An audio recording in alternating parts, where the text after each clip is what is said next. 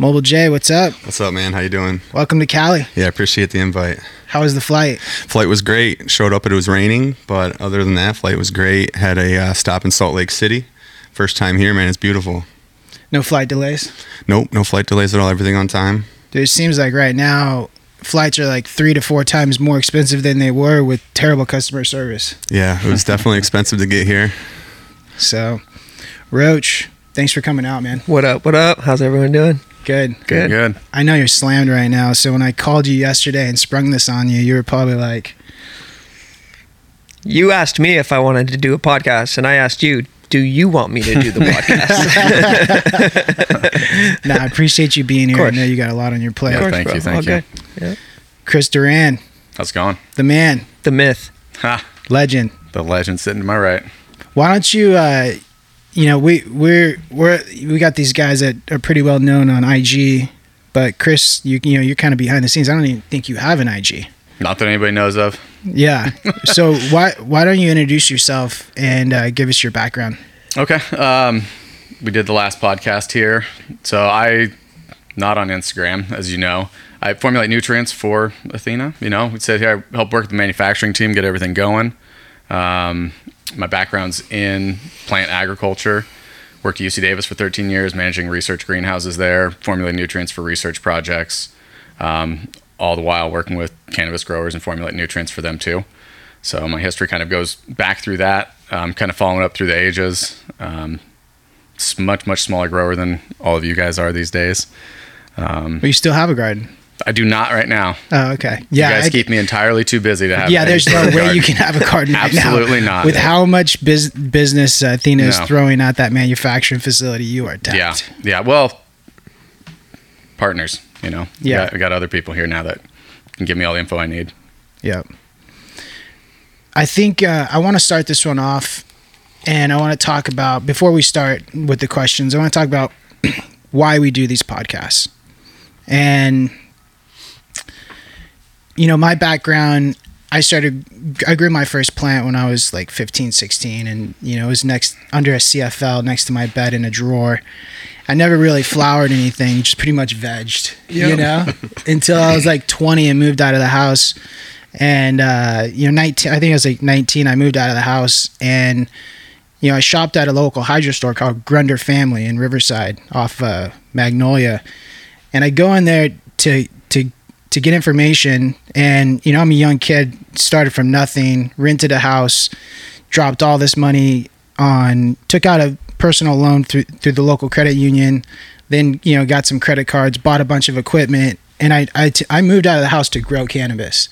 You know, that's that was my intention, and um, you know, I got in severe credit card debt and in debt in general just because I was taking advice from the local hydro store. And I'm not saying all hydro stores give bad advice. So, there's a lot of hydro stores out there that give really good advice.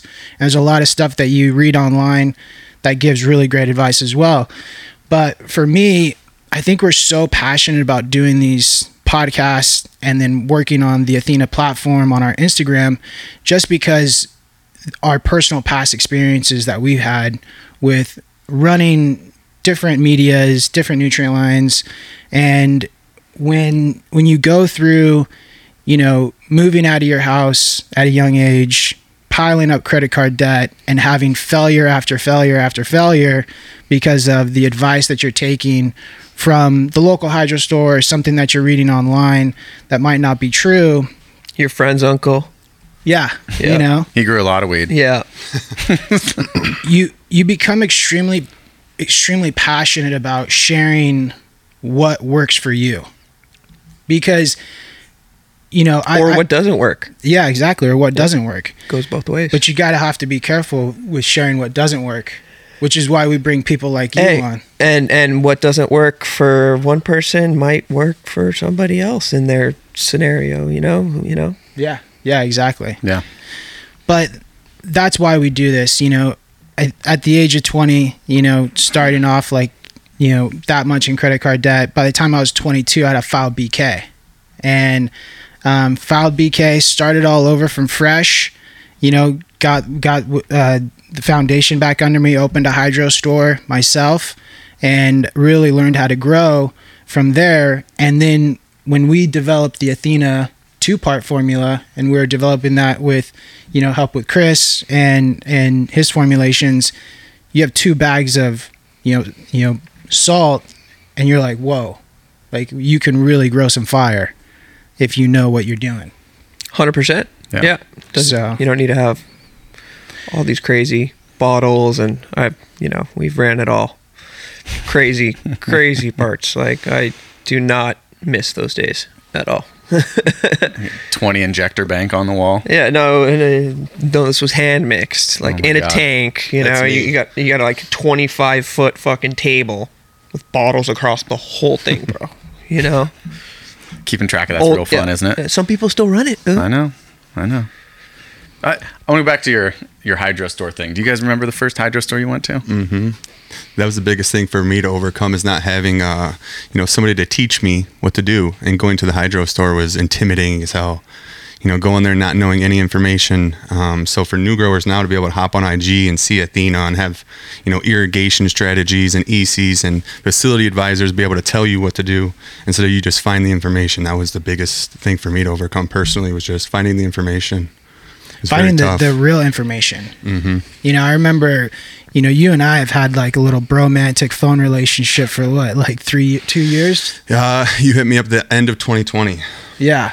So, and you were still using a bunch of different, you know, additives and uh, larger pots and a lot of different, you know, ways.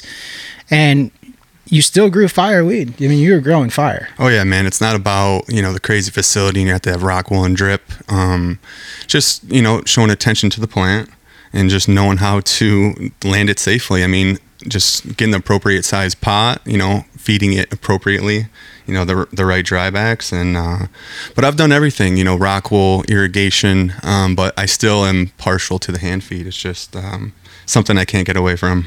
Yeah. Oh, you're still hand feeding. I am not, but we like to. So that even like the first three weeks of flour, we like to hand feed. So each, you know, pot's getting a proper dry Yeah. back. It's attention. How many gallon pots are there?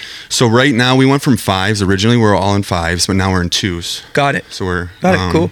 Yeah, you're getting twos, and but we like to hand water them in the first three weeks so they get the proper dry back, and then you know our vegetative. Yeah, because everything drinks different. Yeah, exactly. Is your veg on drippers? no? Do it. So well, a lot of people love my veg. and I It'll get a- help that first Yeah. three weeks. I get a ton of questions little about my bit less veg. work. We hand water it three times a day, and it's just lush. Yeah. You know, we get such nice plants on the blended, and uh, just can't get away from it. yeah. What Yeah. works works. Why? If, Yeah, it if it works ain't for broke, us. yeah. If it's not broke, don't fix it. And we're a total. We're forty later, so Yeah. you know what I mean. Fifteen light veg. We don't. You know, we like being in there, and I have a guy that works with me, so he takes care of it. Yeah. Works for us. So- Oh. Yeah, I think you, you probably got a really good team if you're working with that hand watering. It's it's an art. Yeah, you become one with the garden Yeah. when you're hand watering it. Yeah. Like it's way different. Yeah, you know? it's an art. it's nice. You see everything. You get to see every single plant individually. It- Mm-hmm. Yeah. And we're in the country too, so we don't have internet, like a good internet connection. Yep. So we lose, you know, I'm running GrowLink right now. So we lose our connection all the time and I can't make, you know, adjustments. So even we still might be in their hand watering off the doser, you know, just to make up for things. Yeah. Now, There's a lot to be said for seeing each plant every day. Yeah. You know, And picking each plant up Yeah, every day. It's, yeah. it's intense. well, you, you spot the pest sooner, you spot Yeah. disease sooner, you know, and, 100%. and you just, there's a different, it is, it's a little bit of an art though. yeah, for sure. Well, yeah, just having the right size root zone, the right pots where you're watering once a day and you're not in there three times a day, you know, getting that right dry bag. It's sometimes it can be tough. Oh, yeah. What about what about organic inputs? I know we've gone over this in the past, but you know, you're a big organic input guy. Used to when we were hand feeding, yeah, we would add organics. We'd add, you know, Power SI, mi- microbes, Mammoth P, you know, um, Photosynthesis Plus, you know, stuff like that. Make the res dirty. What what are you doing now? Now it's just straight Athena. It's just clean. Yeah, Proline for flour, and we're using blended for veg. How so how's your quality been since you were using organic inputs to now? Have you seen a difference in quality? Much cleaner, Just- more controlled. No leaf tip burn. Uh, brighter sheen on the leaves, like you were talking about. You always said it's a balance program. You know, so I'm able to feed that higher EC, and they take it and they don't burn at all, even with heavy drybacks. So, um, you know, last round we did a little side by side. You know, in the uh, Athena crushed for us, it did 2.7 alike compared to, you know, our GH recipe, not doing nearly as much. You know, around two. So then we made the switch to full pro line and uh, hooked up to a doser system and running with it. What about finished? what about finished product? Have you seen uh, Have you seen the same quality, increased quality, or any degradation in quality? Well, I mean, with my strains, I've had them pretty dialed in, you know, um, but no, no degradation of, of quality on Athena product at all. I mean, I see a lot of packs, um, you know, with Dylan and Max and, you know, brokers, and they all run an Athena, and it's, it's crazy. Um, Kraft actually hit me up, and he's running Athena four part now, and he said his guy, you know, he, they got the best thing smoking on the streets right now. It's all Athena. Yeah. You know, it won the Zot Olympics out there, straight Athena, you know, with Cleanse Incorporated. So there's no, you know, it's very high quality flour and it's just so balanced for us. We're, you know, instead of using the 10 bottles, now we're using you know, 17. four. Depends on which 17 you. Yeah, it's so bad. What Talk about fucking dirty res. Yeah.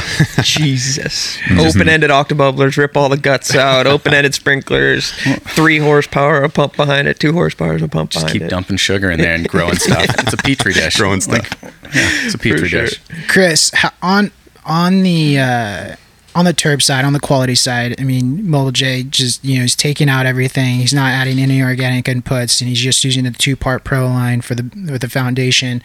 Why is he seeing, you know, same turp production or same quality coming out with a two part without adding all those inputs?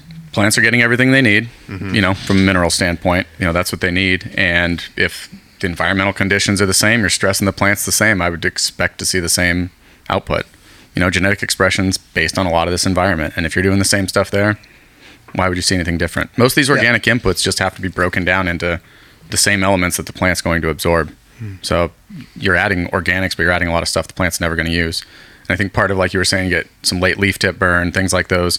A lot of the organic inputs have higher ammonium content, and that's going to give you a little bit of a different feel to the plant. Uh, and they're just not as balanced. And sometimes you can't get the nutrients to be released and control that root zone at the same rate. As of right now, Chris, do you know of any product that increases turp production? I would say most balanced fertilizers are going to give the plant the opportunity to produce the terpenes that are available to it. Um, you know, I was digging in a little bit. There's not tons of research. Obviously, this is a newer industry, so you're not finding a lot of information out there about, you know, good controlled studies for terpene production. Um, there was a good one that was done on CBD plants, and they did one, and, and they found, and they were just looking at, and I believe it was uh, pinene terpene, and they they cut water or increased the amount of water that was going to these crops, and half of the plants increased the production and half of them decreased production. So, Of course. right, Fucking weed. right, and that and, you know, and that's and it's just genetic expression. Not every strain is going to do the same. Yeah. So it's really just genetic expression. I mean, Yeah, and I don't think that you can say you know same deal. It's like if just because you stress this plant in this one way doesn't mean you're always going to get the same response. You know, if you have different genetics, different stress is going to give you a different response. So I mean, you're never going to turn something that's you know heavy l- limonene over to like a myrcene producing plant. They're going to stay the same. The profile is generally the same. You're going to get some expression within that based on how you're stressing the plant and what your genetics are. But it was you know it's telling when you see these things like half do one thing and half do the other. So you, that's where experimentation comes into it. What what environmental factors are you going to change? Yeah. what about so mineral input ratios you know for turp production or any production at all that's where ratios is all where it's at and that's why we have a two part because the ratios are what we found out worked the best Yeah, they work the best, and you can can control them. You know, after the afterward in a way that you would want to control them. So we kind of split up where calcium and nitrogen are coming from uh, during bloom, and where your potassium and your your phosphorus are coming from, and your magnesium and your sulfur. You know, and those are. I know we had kind of you'd asked some questions along these lines, and it's. I- I know we're going to get into this a little bit later, but you know, it allows the the grower to make a little bit of small changes to that that mineral composition. Um, and you know, the big one's going to be just keeping the nitrogen low, heading through flour. You know, I think that's that's really a lot of the driving thing for high potency, you know, high THC content. You know, what you're stamping on the labels, and I think everybody here knows that. Um, and this kind of gives you that option. You can you can change that a little bit at the end if you need to. Yeah. what about i've heard some stuff about chelated nutrients create more turps or some what are chelated nutrients chelated nutrients. Yeah. Sorry. Um, they're just they're they're micronutrients that are in a bioavailable form. So you know you can throw a, a nail into your solution, right? An iron nail into your solution, but it's going to form rust. It's not going to be available to your plant. Uh, what this does, is it stops these heavy metals, metals in general, from being oxidized and precipitating and falling out of your reservoir. So they're just floating around, ready to go, available for the plant. Um, there's multiple chelators that people use. Most of them, especially in the the pHs that we're all running, they're all readily available for plants. So you can you can pick and choose the ones you want really. If you start getting out into a field soil application, there's probably some that are more ideal than others. Um, but we're talking like actual field soil, like planting into the earth, not a pot outside. Are our nutrients chelated? Yeah, yeah. Micronutrients are chelated. I mean, pretty much every nutrient line's chelated, right? I mean, if it's salt, yeah, yeah. If they have a- any idea at all what they're doing, and I think every all all the big players are doing that. So if you find a line that doesn't have you know, especially your iron, if you find one, No that one's doesn't have- advertising non-chelated nutrients. Get get them while we got them. Right. Like, well, I'm, you know, I know we're not beating down the door as our marketing campaign, like, hey, we got chelated micronutrients. Uh-huh. Yeah. It's kind of obvious. Roach, you've also been working on Balance Pro. Yep. Yep. Working on like a dissolvable pH adjust. Um, yeah. How's it going? What do you do? You like it better? Yeah, I do. It's easy. One pound per gallon. Mix it in. Um, the main reason we were looking at doing it was because the Venturi setup on all the Netaflexes, they're just so prone to clogging Yeah. with that uh, potassium hydroxide. So, Uh, so well, good. even with potassium hydroxide, I just thought potassium silicate, but hydroxide too. the balance. Yeah. And potassium hydroxide too. Oh, wow. Yeah. Didn't know that. Okay. Yeah. I thought it was. I thought it was okay. We've No. been recommending people to, you know, use it because we don't really have one. Yeah. Yeah, no, we were we were using it for a bit and I'm like, I don't want to use this shit no more, you know? Yeah. So But Balance Pro baby. Balance Pro is doing good. Yeah, it's good. Not Good. the Venturis are clean. Yeah. I mean, we're getting like a few more weeks than we would on the hydroxide. I mean, those Venturis are just so prone to clogging, so you're going to have to clean them, you know? Yeah. It's just like part of a monthly maintenance thing, you know? Yeah. Are you seeing uh, cleaner drip? You know, the drip system, cleaner irrigation with the Balance Pro. No. No, No, same.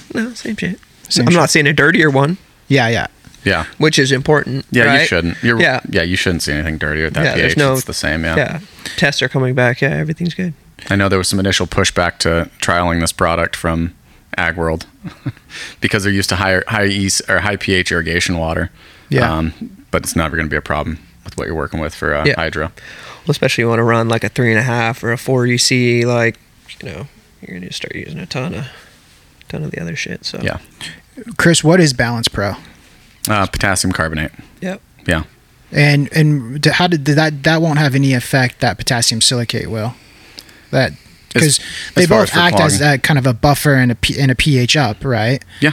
but you won't be getting the super stack you know with the balance pro over the balance I would still try to find a way to get some silicates into the system, you know, if you're not going to be running any of the balance. So I there's some some other strategies that we I kind of want to discuss with you guys, I think in the future about using the two of those in tandem because there's some opportunity there for making them both work. together in one stock tank or Yeah, oh wow they're compatible. whoa Yeah. okay But before we go that deep, we're going to have to try some stuff out. I know. You're getting excited over there. Yeah. but I don't know if it'll work with the Netaflex because you're still putting I, potassium we're silicate go- we're going to have to see. oh that's why Yeah. there you go. Yeah. What about foiler feeding with a silicate if you're using Balance Pro? You think you'll get the same effect and benefits of silicates? I would probably go with like a silicic acid product for foliar. Silicic, Yeah. not not potassium silicate. I wouldn't. Yeah. It's gonna polymerize because you're gonna want to get the you're gonna want to get the pH where it needs to be, and then you're just not gonna actually get as much of an effect. So I, I'm I'm a bigger fan of silicates in the root zone, silicic for their foliars. There's been some talk. Could silicates cause black ash in finished product when smoking? No more than any other element that the plant's assimilating. I mean, the plant's full of of minerals. You know. Um, there's a lot of work. I'm sure this is going to be a heated topic after this conversation. um, this is going to be a fun one. Um, I, I'm personally of the belief that it's how you dry and cure your product. Most of what you're getting for crappy smoke is chlorophyll. you know, you can dry you can dry bud out in a day if you want to and go smoke it. It's going to taste like alfalfa. You know, it's awful. Um, it's it's all about letting the chlorophyll degrade, decompose, and getting that out of the plant. And I mean, that's like, you know, you can grow the best weed ever, but if you cure it wrong, you just ruin you're the whole fucked. thing. Yeah, you Yeah. ruined it all. Yeah. So, you know, that being said, there's people that run 3C through their whole crop to the last day and they're growing absolute fire. So, you know, ash quality, I, I don't know that it matters much on smoke quality. Um, and then if you look at basically what the predominant minerals are, that's going to tell you whether you got white or black ash. Uh, the tobacco industry has done a lot of work on this, and you can go look up, and everybody's free to go look it all up. Um, they used to add different minerals to their tobacco products just to make the ash change color. like ammonia and shit, you know, yeah, and they'd add so like certain and bleach, yeah, yeah, literally. yeah, I mean, Yeah. sure. Why the hell not? Yeah. You know. Yeah. So you know, there's there's work that's out there that's been done, and you know how you get certain ashes, and it has to do with which minerals are left behind and their oxides. So I. Are you going to get specifically black ash from silica? Most likely, no. People have been smoking weed that was grown, you know, in the ground in the earth forever, and it was what people used to say. Oh, it used to be the taste so much better, right? Well, that would have been high in silicates. So, is it was it that, or was it that they cured the cured their product properly? Perfect answer. Yeah, yeah. I mean, I, I think it's a cure thing entirely. I For agree sure. with that. Yeah. I think you could pull a bud out early and dry, or just dry it completely different. You'd get black ash. Yeah. And then you'd take it proper, slow cure, slow dry, and it would probably have white ash. We should test that. Yeah, we It'd should. be easy. Yeah, Be easy. yeah. Just te- test it uh, when you're over there. Yeah, we'll like put a Just- bud out and dry it fast in a day or two, you know, like Ugh. leave it in the sun. No, that's gonna taste You know, it's gonna taste awful. awful, awful. Be black ash acid. You're gonna smoke it. Ah, Yeah. Yeah. Thanks. Yeah. Thanks a lot. Yeah. Is is does cutting nitrogen out at the end of the cycle have anything to do with white ash? Same answer. Um, there's other reasons to cut out nitrogen towards the end of the cycle. You know, that's all for THC concentration. You know, cannabinoid production. That's that's what you're shooting for here, right? Psychoactive compounds. Um, less nitrogen at the end definitely is is correlated with an increase in THC concentration. Like, period. I mean, you should be doing that anyway. Yeah. So All right, moving on to blended and pro line. What makes a nutrient line more stable and cleaner than others? ingredients formulation and and processing you know you kind of got to select all the right stuff in the beginning you know you don't want to get a bunch of junk and and put it in into a bottle or into a bag um, and then especially for something like the blended line you know a lot of work goes into the actual process of making it into that bottle and stable and getting it out to people so there's there's a list of things that we do to get it there and have it actually be ready for all the growers. Um, you know, and those are some of the differences between blended and pro. You know, pro is you're not going through all that process, so it's separated in a different way. Makes it easy for you guys to put into a tank, dissolve off. Um, but if you were to bottle that up, it's not going to be stable in the same way as the blended line is. So you you can go ahead and do it. It's just gonna you'll open it up and there's gonna be you know things that were growing in there probably. So we we put a lot of work into having nice stable product for you guys. On uh, Roach, what are some tips that you can give a new grower using blended line? follow the program. I mean, it's easy, you know. Literally, just follow the program. If you're running an unfamiliar strain, and if you're a new grower, pretty much everything's unfamiliar strain. Just reduce your variables, and then just take a ton of notes. It's the only way you know you're gonna really see what does what, right? I mean, unless you're a genius and you remember every single thing you do every minute of the day, which is you know, it's impossible for me. Uh, you need to write notes. You need to have data even if it's just scratched on a calendar somewhere, you know, this is what happened when I did this, you know, and then you can learn from that. I know back in the day when I was first starting uh, with Jungle Boys, like long time ago, I had binders and binders and binders and binders of just fucking shit, you know, tests and Yeah. strains and what they do and Yeah, some of the fucking best growers stretch I and- always see writing things down. you I have could ask- to. Yeah. I have Yeah. to. I have to. It's the only Uh, way you I, like, should. I remember stuff like that. You yeah, know, you should. Yeah, I, I I totally agree with that answer. Follow the program to start with. It was it was developed minimize your variables. to be simple. That's why it's a two part AB program in veg, two part AP program going into flour, and then some additives to, to kind of get the, the different ratios where you want them for your variety. Stick with it. Follow the program. Don't go crazy yet. And- and- like wait. and focus on the other shit Yeah. Yeah. because it's not all nutrients. You Yeah. know, like it, like that's the start of it, right? That's Yeah. the start. If you keep that consistent and clean and and- and and maintain that, work on your climate, work on your pruning techniques, work on your irrigation strategy. That that's all information that we've put out. And if you start there, you're going to be way ahead Yeah. than if you listen Yeah. to your friend's uncle or the dude at some random hydro store that didn't really know what he was talking about, you know? Yeah. Walk before you run. Don't Yeah. don't grab these things and then go, you know what? I'm ready to go go cranking up in root zone EC of eight tomorrow. And Yeah, it's like hidden. just don't do it. Just Yeah. give it give it a couple Keep runs. it low, just yeah. give it yeah. a couple runs like see how how it works for you focus on some of these other things you know Yeah. if you're so busy worrying about measuring out nutrients all the time and then your plants are stretching up to your lights and you're out of control Yeah. Canopy control, right Yeah, it's everything. i think It's i not think you just should be nutrients, yeah. more focused on that part honestly because that'll get out of control and then you're just chasing down problems for the rest of the crop fucking yeah. nutrients made my plants grow into the light. right Damn it! sorry no that, it, nobody nobody wants to admit that those are the bigger problems at the end of the day but you nailed it yeah, blended versus pro why is the blended line a lower ec on a ch- the chart versus pro and can you feed blended as high as ec as, as pro line You can. You can feed it at as high of an EC. Um, blended was originally crafted, I think, for a little bit smaller, less sophisticated equipment growers. And because of that, we weren't trying to immediately drive you into the, the danger zone, you know? Start the other way. If you don't have, you know, moisture content sensors, you're not measuring your output EC. If you're doing some hand watering, you're not collecting a lot of the leachate and analyzing it. You probably don't want to push your ECs really high. You know, take the ninety percent. definitely. Yeah, not, definitely. Not probably. Well, definitely. some people are crazy. I mean, some people are crazy. You never know. Yeah. But you know, take risk. take the ninety percent yield instead of trying to get this last squeeze out at la- every last little drop and risk catastrophe. You know, and I think that's walk before you run kind of thing. Yeah. So, but if you, want to can- do that, do it on a test. yeah, exactly. test it. Test. I don't know how many plants you have, but test like two percent of your garden. If that's one plant or ten plants, Yeah. you know. Yeah, this goes 100 hand in, plants. hand in hand with the notes thing. Yeah. You know, like you want to get better, take important notes. Don't just take notes of nothing, but take take notes of relevant data points that you actually have control over. And pictures. And pictures are good. And have an area for testing. I think every grow should be designed with some area for experimentation and testing. Hundred percent agree with that. regarding micro elements are micros more available in a liquid compared to a powder form nutrient No. They're the, they're the same. You're going to dissolve them, they're going to be the same. Same thing with organics. You don't know what you get in organics. Exactly. You get all that byproduct, right? Yeah. Well, and there's just it's more variable. Yeah. i mean there's that, that's the biggest problem with with organics is you You, get never- all the byproduct. you can never know what you're Yeah. gonna get Yeah. A fish meal. I mean, they can do an analysis, but what did those? What did the fish they made the fish meal eat?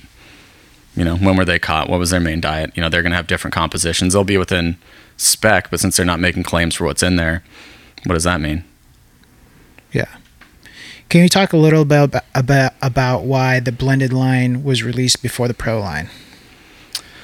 Kind Well, of I goes mean- back. I mean, you just tell the story about the blended line. yeah, I mean, it's it had just been worked on for for years. You know, I mean, that was more my my wheelhouse, like designing for for research projects and AB systems that made sense because you could basically design for a certain plant, a certain time of its life cycle, um, in a certain environment for certain response. And so, best way to do that was for me was very scientific aspect. Make a very perfect solution for that one, and then a perfect solution for the bloom phase, and then s- a couple additives to make sure that you can get cover a few more crops.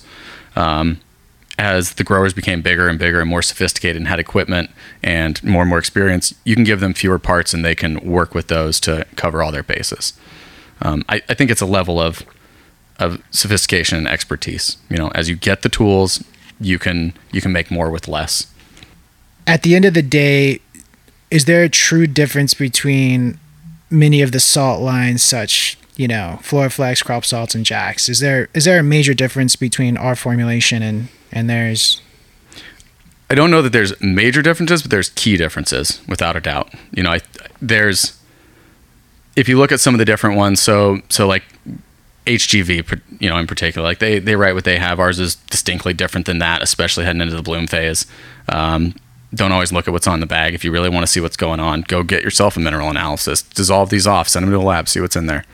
Um, but there's definitely some key differences. You know, we're we're running the lowest nitrogen heading into bloom that's possible um, to really keep keep the quality up and the yields up. You know, I don't know where they're selecting their ingredients. I know that you know we fight tooth and nail to get the cleanest, best product and consistent product in there. I- I just can't speak towards what they're doing on that aspect. I think you know, Jack's J.R. Peters, they came from kind of a different background. I think they they like to add dyes to some of their stuff. You know, keep things colorful. Um, I'm not really a fan of. I hate adding, dyes. Adding anything, well, it stains everything. We and tried why, it. Why would you add we dye? tried it. Yeah. yeah. We're like, yeah. No, we remember did that? It. Nah, remember Ivan, that? Ivan, you got in big trouble. I got in big trouble. I, was like, I was like, Ivan, now they can I was tell pissed. the No. difference between the stock tanks. You I was got like, one bro, blue it's, one it's and one. fucking Proline. If you don't know the difference, Well, they're don't go- use it. They're gonna know real quick when they stick the wrong bag in the wrong reservoir, and they they got cottage cheese coming out of their stock tank. Dude, Ivan's words are like, bro, if you want to put dyes in your shit, I don't want anything to do with it. Take your nutrients either. back. Me either. I'm like, That's uh, word for super word. anti-dye. Get your dye out of here. yeah. you should only put in there what the plant wants to use. Yeah. Huh. Doesn't use dye. Turns out. Um, let's see here. How we how is Athena handling the fertilizer shortage? Um, we're fighting tooth and nail like everybody else, but we've got forward contracts looking out two or three years, full time staff dedicated to it. Um, we're in good shape. You know, we we made our decisions early on, saw this coming. You know, um, Henry's over here hiding in the background, but eh, people give Henry what he wants, so he just went over there, you know, and demanded products, and they just gave it to him. Strong arm. um, yeah, absolutely. Well, Oh, he's, He's- like six This six, guy like walked- I know. three hundred this pounds. guy walked through your front door. It's like, all right, bro, take whatever you want, bro. Did I tell you I did MMA? Yeah. Uh, Yeah, we have we have a whole team though. You know, it's not just Henry. There's we're fighting, but you know, it's it's the same deal. We got, you have to look forward far far out in the future and, and secure your product, and and we've done that. Yeah. you know, we don't want anybody to run out of their product at all. So we just keep pushing, pushing, pushing. What relation what, what relationship, if any, does nitrogen and calcium have in veg and flour? Um, you know, I'll keep hitting on this low nitrogen and bloom thing. You know, there's like I said, that's always good for yield. You really want to make sure you have enough calcium to support whatever growth you're getting, however lush it is. You know, calcium's important in the cell wall, just like the silica, um, for strengthening up the plant and making sure that it can actually support what's going on. You know, everybody everybody trains up and trellises plants at this point, but you still need to have stocks that are healthy enough to to support all this. Um, so you want tons of calcium. You want a strong, thick cell wall. And if you just have lush plants, you're going to have pest problems. You're going to have disease problems, like just too much nitrogen. So keep the calcium high. And we always provide, you know, you want at least more calcium than your nitrogen. And pretty much you can't give too much calcium until you start choking out potassium, magnesium, but that's unlikely to happen. So you, you want to have as much calcium to nitrogen as possible. But nitrogen in the flower phase, we want to taper it down. Yep. Yep. And that's if you look at bloom, there's no nitrogen in it, and that's how you can kind of steer how much nitrogen you're getting in comparison to your total E EC. Jay, you had a question. You were making stock tank concentrations at one to one ratios, mm-hmm. and then you have Max making stock tank concentrations at three to five ratio. You want to explain and ask that to Roach or Chris? Yeah, is that just convenience to dialing in your doser system to be able to mix the stock concentrates to what you want to feed on like your 40 60 ratio? Yeah, I would imagine he's doing. Max is doing it. I don't know what you're maxing out your EC app, but it seems like Max is running a little bit higher on some of his shit. So I think with that, you're able to pull in more with less, right? If it's if it's higher concentration, I don't. I think this might just be a personal preference thing because at the end of the day, if your EC I mean, I coming run out, two and a half, dude. yeah, two and a half know? pounds. You run two and a half pounds of bloom per gallon. I think so. Hmm. You just watch your tanks go down at different rates. If you're if you're mixing your concentrates at different Yeah. strengths, then your con- your tanks go down at equal rates. Yeah. I'm a fan of that. Okay. I'd prefer. I don't want to run it that have way. I don't want to have to make you know uh, s- 900 gallons in stock tank in one day. So I'd rather Yeah. I'd rather it go like oh maybe this week it's you know your core Yeah. and then the next week it's bloom and then you know a couple weeks later three weeks you know Yeah, no, it's, it this is- takes us about three weeks to go through a, a 300 gallon stock tank. Yeah, totally personal preference. So for me, it was always convenient. So we were managing hundreds of fertilizer injectors for research projects. And so everything I formulated in the past was always equal tank volumes. And that way you could quickly go check if your tanks are going down equally, your injectors are working. So you could see that they're going down the same. So it's harder to, to do a quick check on your equipment if they're coming down at different rates because you don't know if one just stopped for a day. It might not be noticeable. Um, so that's that's why I, I mean, like we're that also method. playing around with our ratios I know, right you now guys are- too. So right. it's like e- even if we were doing that, they'd still go down. Right. And And so- so we're playing with our ratios. Yeah, and and that's where the personal preference thing comes in. You know, if you want a quick quick visual reference, like I- Henry and I have also talked about this because he has some some uh, ag background here. He's on my page, I think. Equal tank volumes, watch them go down the same. But then if you start tweaking things, you're like, hey, I think I want to up my up my potassium a then little you- bit heading into bloom, and you start adjusting one of your injectors, you just throw all that out of whack anyway. True. So Yeah, I feel like putting 10 bags in this tank and then 15 bags in that tank and then 16 in this one. I'm like, uh uh No, throw Pers- 20 bags in that tank and you're done. You Yeah. know?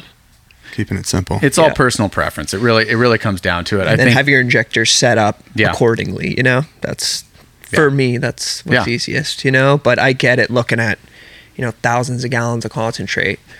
yeah. going to acres. Yeah. You know, I get that. Yeah. Well, and I, I also get from the staffing point of view, you don't want somebody dissolving off 900 gallons in a day. You're going to be like, hey, what's going on over there? What have you been doing all day? all they're doing is dissolving off your salt. So, yeah. with the ratio of bloom to core after day 35 have you been playing with that Yeah, all of us have. Dylan, I think Max has been playing with it too. There's your Dylan has a lot of rooms. You got to do it at least once. Um, Mitten Master, you know, most people know him as Mitten Master, but Dylan has a lot of rooms, so he's been playing with that. I know Craft Farmer has too, just cutting the the core out, you know, making more of like a 30-70 ratio, what do you lowering that nitrogen and what up are in the you guys PK. doing i mean what what is the what is it 10 i heard i talked to dylan and he was saying 10% a week is what he's playing with Yeah, so me this round, you know, I wasn't trying to tweak too much. I only have one room, right? So I get one shot at it. I did 40-60 ratio until day 35, and then I dropped it to a 30-70. And at the last week, I dropped that even more to like a 20-80 ratio. okay what's your thoughts on that chris go for it. Not against it. I would say just never cut the core out entirely. 'Cause you Um, need that calcium. you do need that calcium. You know, I, if if you if you cut all the calcium out, especially in rock wool, um, you're in cocoa. I think you were saying. Yeah, yeah. So there's a little bit of calcium that's probably going to be stuck in that root zone no Little matter what. retention. Yeah, you got cation exchange capacity in cocoa, so you'll have a little bit. Okay. Um, but if you're in rock wool and you cut all the calcium out, you're going to get dead meristem tissue from no cell walls being formed from no calcium and now you have wet exposed tissue in the middle of a bud Well, that brings- what do you think that turns into Yeah, I've heard people too also lowering, taking out core and putting in CalMag, you know, putting in that calcium even like oh, as a pre flush so you don't, you know, hurt that plant or cause botrytis and starve it at the end.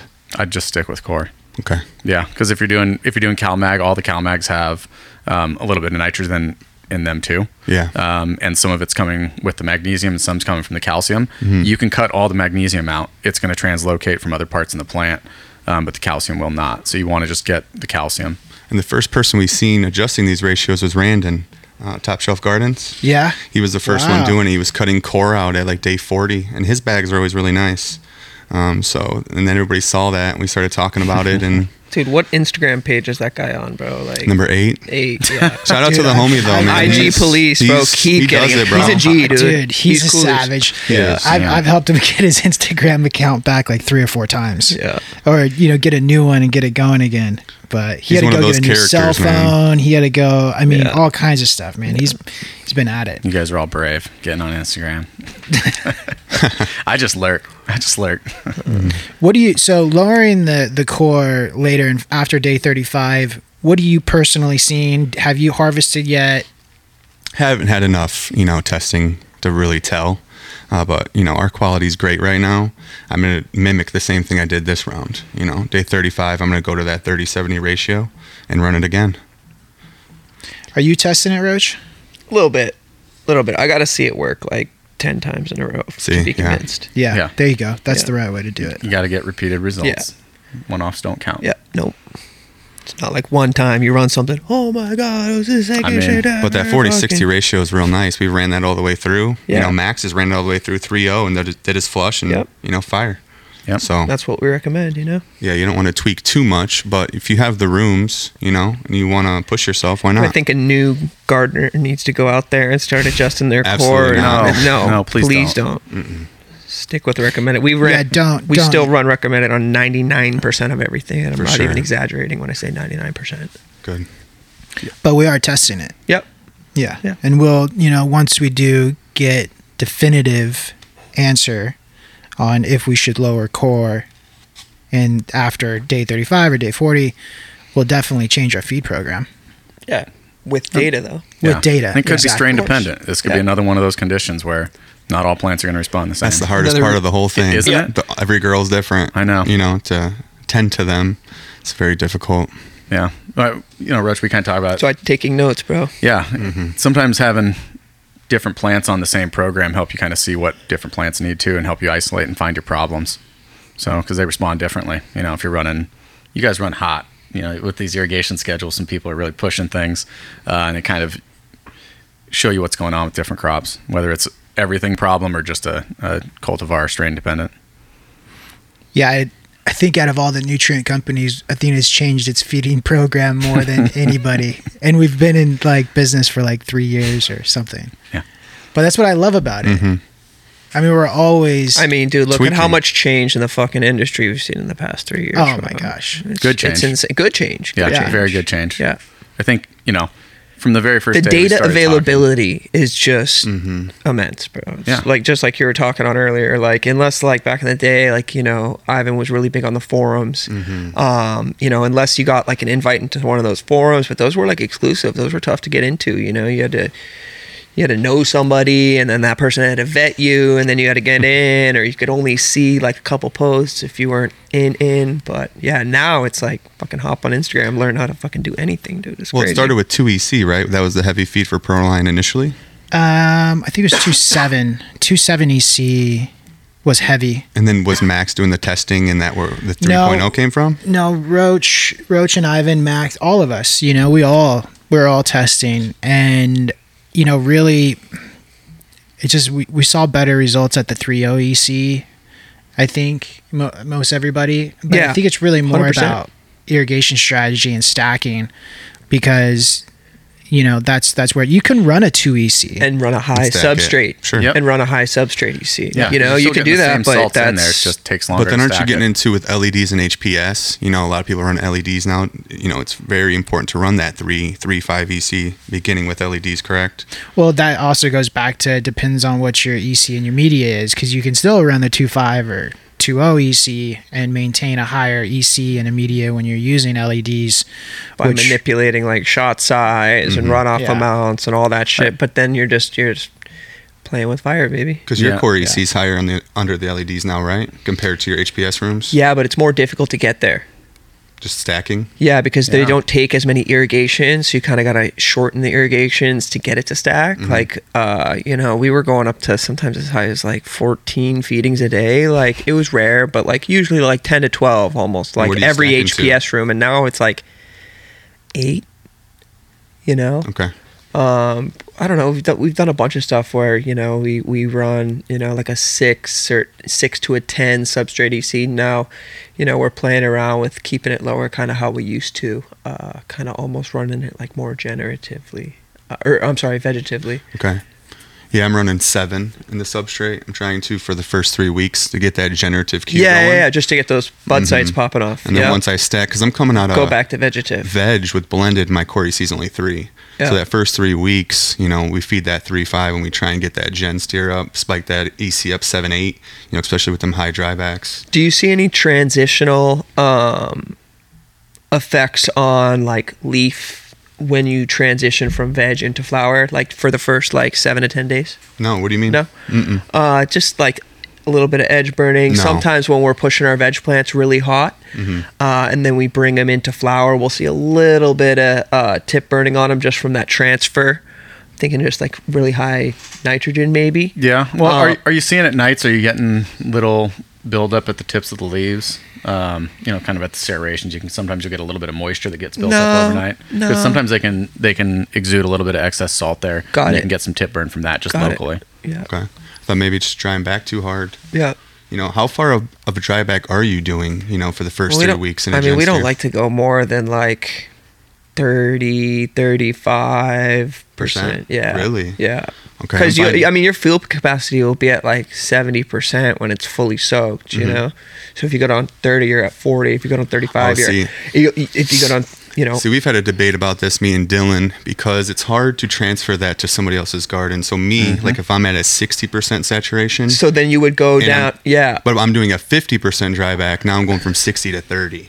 50% dryback. So if you're 50% using different of sensors, field capacity. exactly, because Oh, of your got it. sensor Got could be it. Arroya, you're you seeing an 80%. Or grow sense, And I'm or- in Coco and I'm seeing 50. Yeah. Well, now you saying go down 40 it doesn't really translate to me. Once if I'm Exactly. only reading 40. Exactly. So now I'm going to go down to zero. Exactly. so I do kind of the percentage, you know what I mean? of so, total field capacity. Yeah. So like for me, Gen is 50 to 60% dryback. Yep. And then um, vegetative is like more of like a 40, 35%. Got it.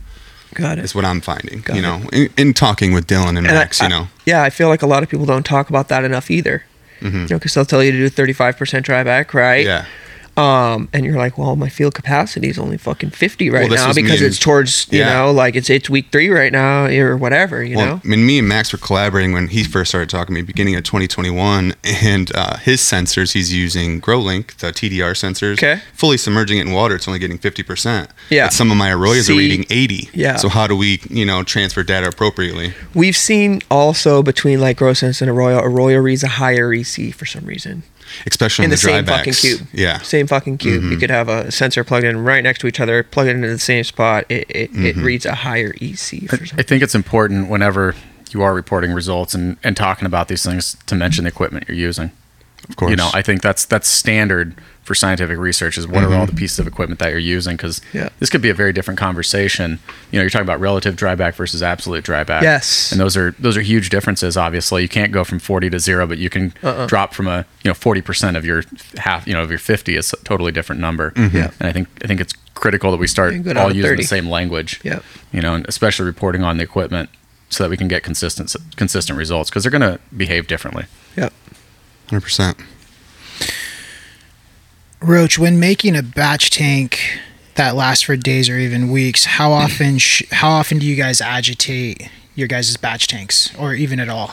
it's just running on the agitation program through the Netaflex, just like a little like 120 to 24 volt little contactor. Um, and I think it's on for like when it's not active, it's on for like 15 minutes, off for 10, and then when it is active, it's on for like 30 and then off for 30, I think. So like if it's if it's like fertigating and making nutrients, it'll turn on for 30 minutes, then it'll turn off. Interesting. Yeah, but if it's if it's not, it's just on for 10. off- With with Athena on, do you think it's really necessary to agitate your batch tanks, you know, daily or? Once it's all dissolved, which in the beginning people think it's all dissolved, but if you go let it sit for a second, it's probably not all the way dissolved. It takes a little bit of time because the elements that are in there. Once it's all dissolved, every drip is identical to the next one. Like it's that's the beauty of an ionic solution. Everything that's in there and stable and dissolved is going to stay that way.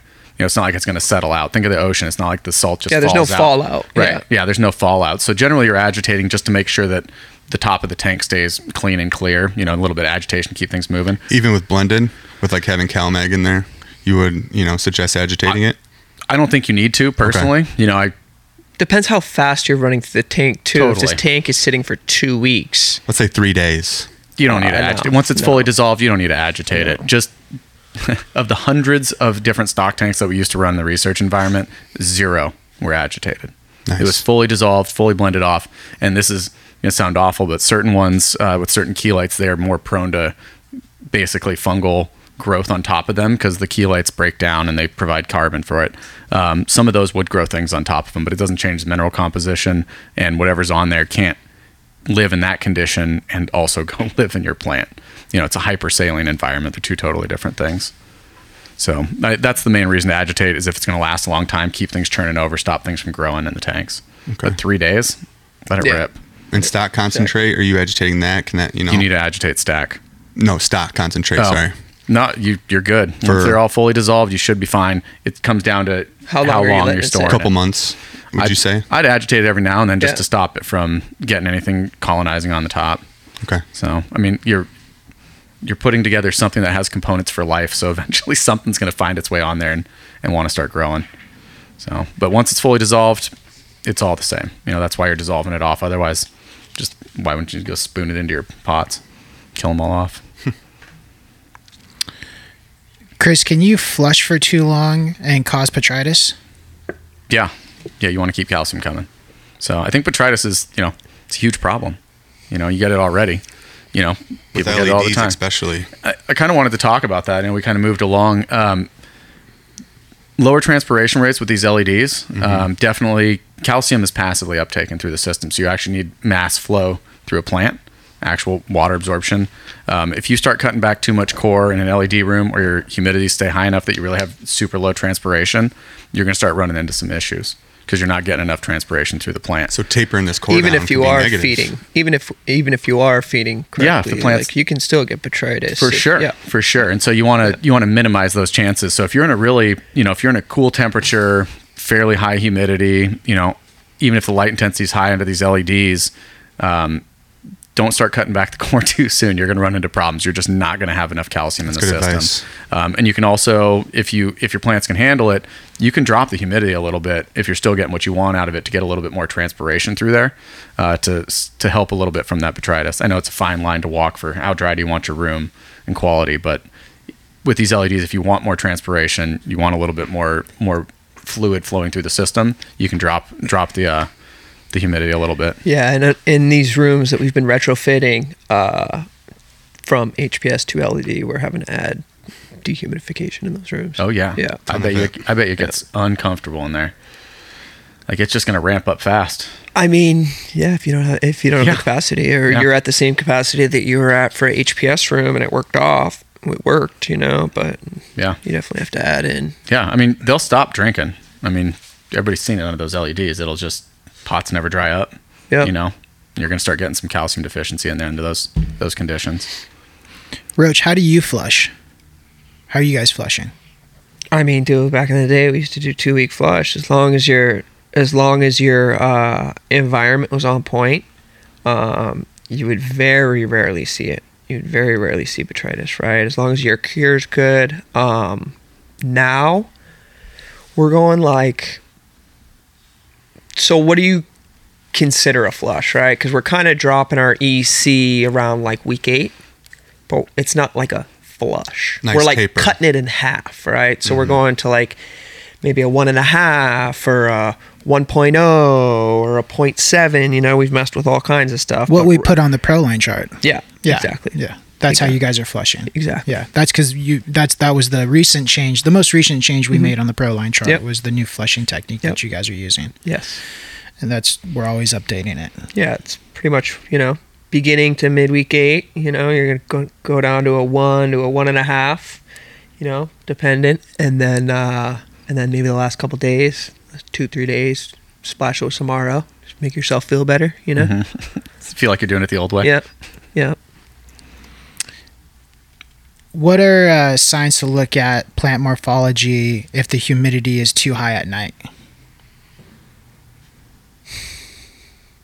I mean, I know you will get like a little bit of burning, right? You'll get, Yeah. Because you'll have some moisture on those leaves, like over the night, and then the lights turn on. You'll get a little burning on them. You get a little bit of that just tip burn, right? Where you, you know, if you start seeing the accumulation of liquid, if you first go in the room and there's tiny little droplets at the end of the leaves, you know, you're too high. or inside the canopy. Yep. Um, in those little microclimates. Uh, and then other than that, I mean, I th- I, I know this humidity high c- is probably from a few things, right? You're probably irrigating too often, right? You're either keeping your your substrate EC high because that's where a lot of the humidity is coming from in these rooms, right? It's when you're feeding your plants, right? So I've seen uh, before, like in a high humid environment, where the plant will almost do like a vegetative, like little like spurt at the top, right? It'll like shoot out a little stem, right, or a little leaf. It'll Seen come that. up, yeah, and that's keeping your shit too wet, right? And and and then I think that also ties into the humidity at night. But to say like, oh, high humidity at night causes this directly, uh, you know, Causes PM maybe. yeah, no shit, God, I think Every yeah. time. yeah, yeah. That's not morphology. That's disease. Yep. Yeah. You, I think this is one of your questions, Mo. But Uh, best way to avoid bud rot while growing monster nugs. That was not my question. This is actually something I inform the community about Uh, like this quite is a one lot. of the questions that you got. yeah. Oh, okay.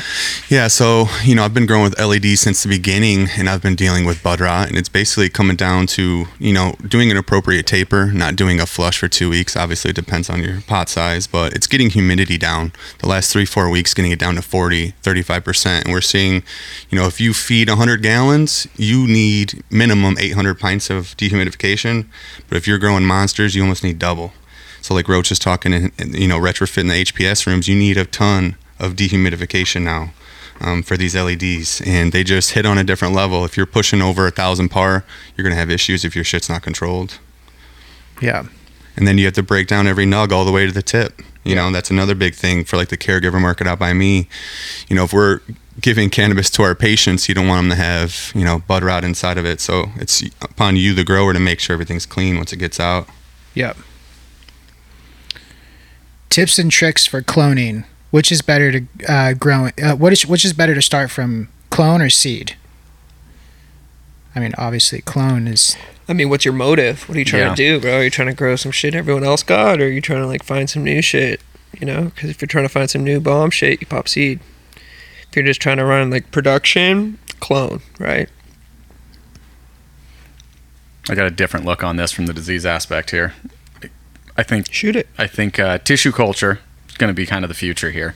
You know, a lot of other plant industries have uh, tissue culture, cleaning of disease, certification programs. So you make clean stock, you send it off to a certified nursery, and they send out clean clones, and you know what you're getting disease free. Um, I think there's going to be some of that in the future. Um, and then seed, you got to have cleaning protocol. You're right. You're never going to get a new plant without a without a seed. You know, you're not not going to get that. So Yep. go from there. Find the one you want. Get your fire bring it back into tissue culture, back into the lab, make sure it's fully clean, certified program, and you can send out certified clean clones. you're s- w- you you guys do a lot of tissue culture at Jungle Boys, and you were growing there before you were doing tissue culture, right? Are you? s- What are the biggest difference you're seeing in total overall plant growth characteristics and health with TC? I mean, just the fact knowing that all the cuts that are coming uh, to all the facilities out there in LA from the nursery, uh, Walt and Mike over there, um, that is their area of expertise uh, cloning, tissue culture. Um, I think just having that in the back of your head that all those moms came from TC, right? Because people think like, oh, all their plans are TC, right? It's not the case, right? It would, that would be impossible, right, to scale, Crazy. right? Crazy. You basically have to, you know, bring out a fully clean tissue culture meristem plant, right? I know they went over this a little bit, and then you mom that out, and then you're starting fresh right away, you know? Um, but benefits i mean there's a lot dude you know like we had a bunch of old strains right when we uh fired that up that you know ivan's had for you know 15 20 weir- years whatever um and then when you clean them up you can see what's coming out of these fucking things Yeah, they've had Yeah. disease probably. There's a lot of Yeah. different things going on. yeah they've, they've been around for fucking ever you know so they collect little things along the way I, it, definitely. it is the future. You know, you're talking about a lot of the changes over the last few years. This one's where it's going to be going. You know, proper breeding, definitely uh, in the cards. You know, for disease resistance, pest resistance, and then certified clean stock. What do you think about CRISPR? I know this is like complete fucking curveball, but like I've seen like some of this shit going around. I've talked to a few people like at NetFM and stuff about it. I don't know. What are your thoughts on on on modified g- genetically modified uh, crops? I'm generally Because pro- it's pro coming to CRISPR. cannabis. Yep. It's, it's it's coming to cannabis. What you said, you know, tissue culture is the future. So I'm like, yo, what about CRISPR then? Because Yep. that shit's the fucking future. It's happening. I mean, I was there Mold was the- resistant, pest resistant plants. You know, like. Yeah. We just had this podcast, the last podcast with Tassa. Yeah. Did you listen to it? I did. I didn't Yeah. get all the way through it, but I did listen to like the first 20 minutes of it. Yeah. Yeah, she had. Uh, we talked a little bit about CRISPR and, and what they're doing. I think she said there's like 80 different genes that they found that were PM They can- resistant. yeah, they, can- they can splice in Yeah. to the Yes. DNA. Yeah. Wow. Yeah. Gene. And I, I think it'll be a benefit ultimately. You're using cannabis genes and putting them in cannabis, so you're not really you're not taking you know, Fucking corn. Right, exactly. And and or you know they use for the the freeze resistance in plants back in the day. It was like oh they took a fish gene or something, and that's what freaked everybody out. Nobody's eating that, just for the record. But um, I I think it'll be huge. You know, you want people to spray less pesticides, you know, and have a healthier crop, and you want to be able to have people smoking this. We should look at other avenues that are that are available to us than just no, no CRISPR. And you're putting a you're putting a cannabis gene back in it. You can spend decades breeding to get that gene in there, or you can identify, isolate, and reinsert it into a plant. You know, I, th- I think it's going to happen.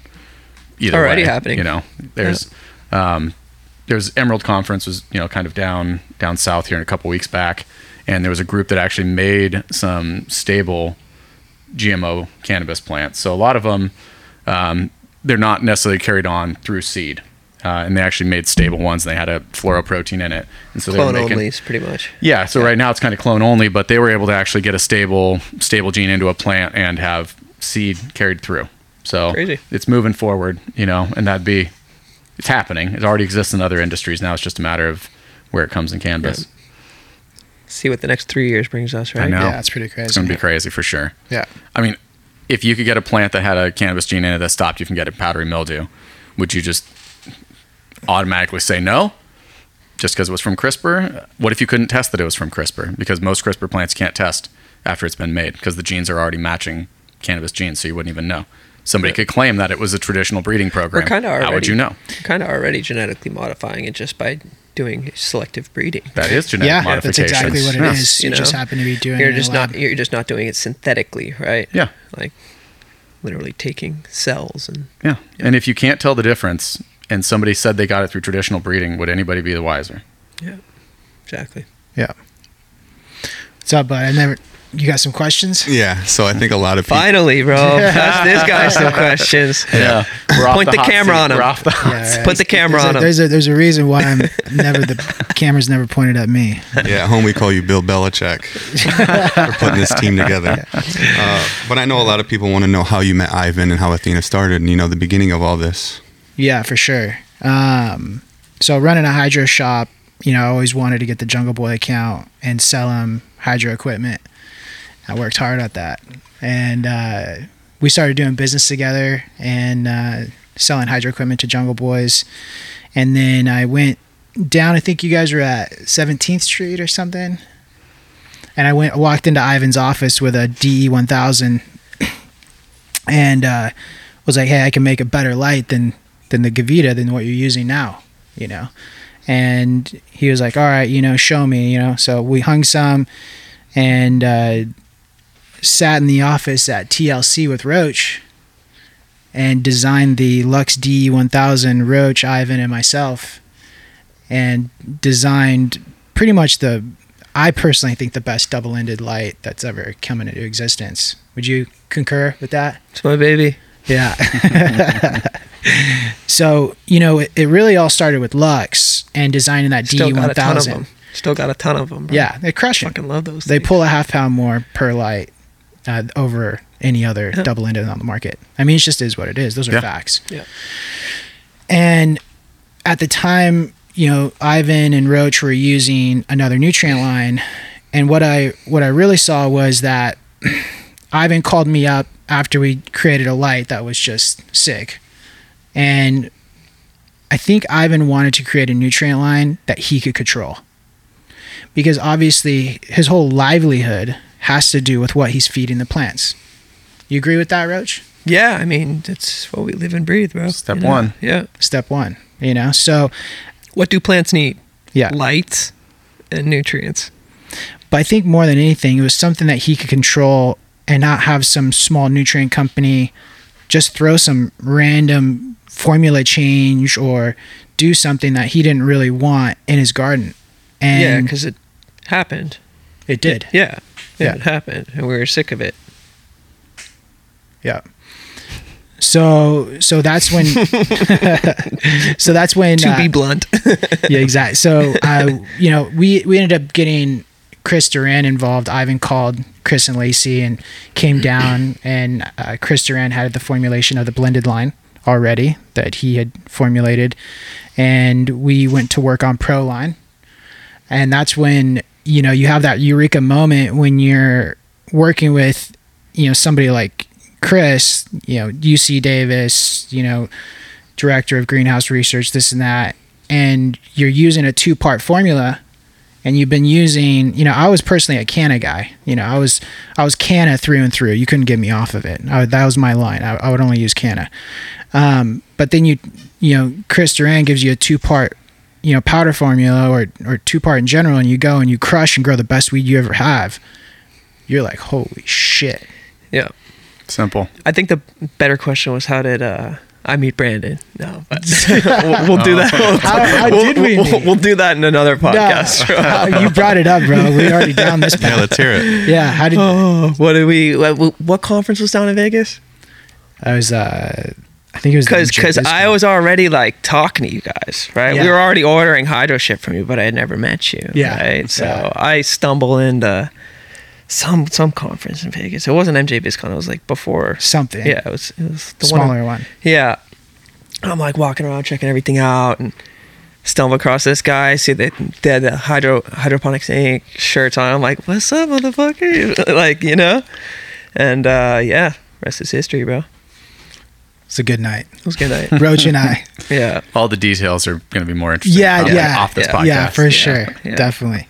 But no, it just kind of started with you know Ivan wanted to create a nutrient line that he had uh, full control over, and that we could do R and D and testing in his his facilities and create something that we're not trying to push another bottle on someone or sell them another product. We're actually taking bottles away, selling them less product, and creating success and um, that's why we continue to always you know change and adjust because you know having access to people like Roach and the team at Jungle Boys, Walt, you know 100s, uh, you know Debo, all the guys down there, and getting feedback on multiple facilities of what we're seeing with different formulations and changing and doing the R and D is really what makes Athena Athena, and we're always working. You know, so it's uh, it's a special it's a s- it's a special team for sure. Nobody else in the industry is coming close, in my opinion, to what you guys are doing. Thanks, brother. and that Appreciate leads to the question of the facility advisors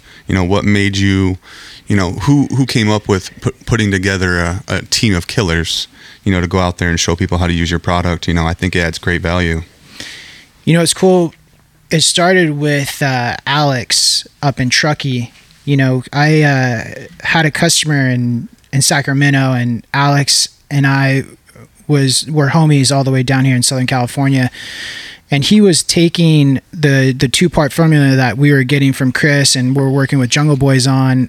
And he was taking it, and I was giving it to him. I was like, "Hey, try this out. Tell me what you think."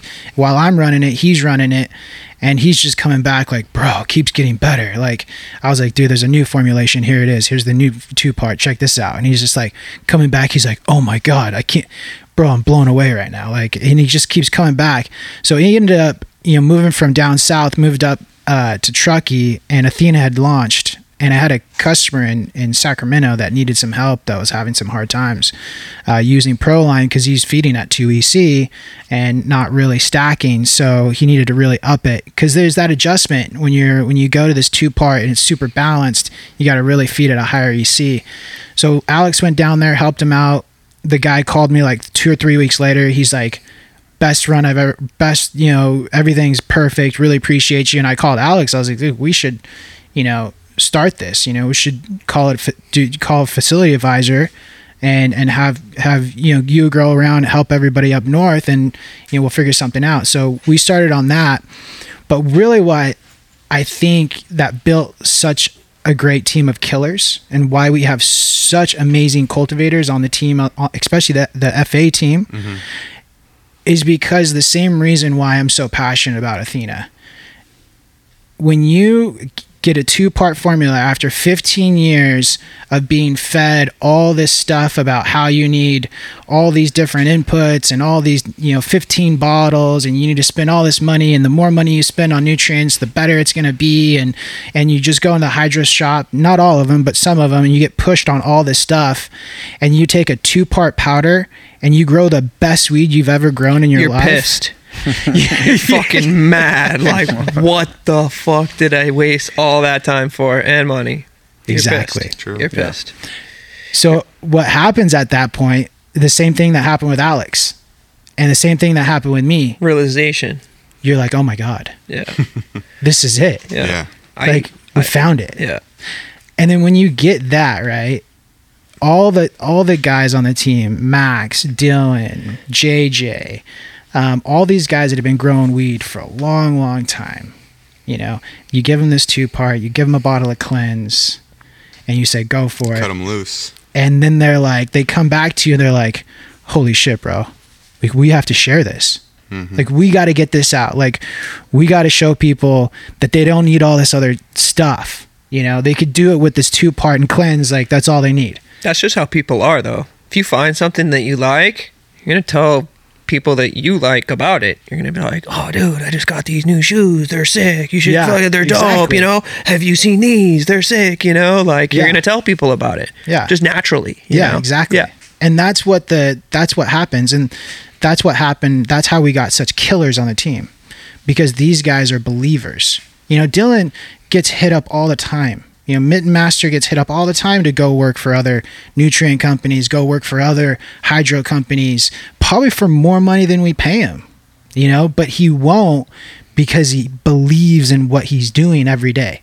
When you believe in what you're doing every day and you go to work and you're changing growers' lives one by one, It's and rewarding, bro. It's extremely rewarding. Yeah. You can't put a price on that. Period. It It does. personally helped so many people, me Thanks, man. included, like, and my little homies. Like, you've Thanks, done brother. more for us than anybody ever has. appreciate you. No, really. And Thank then you. once we do see the belief, now it's like this team family thing, and it's just full steam ahead. Yep. You know, and then now a lot of people too are copying your blueprint.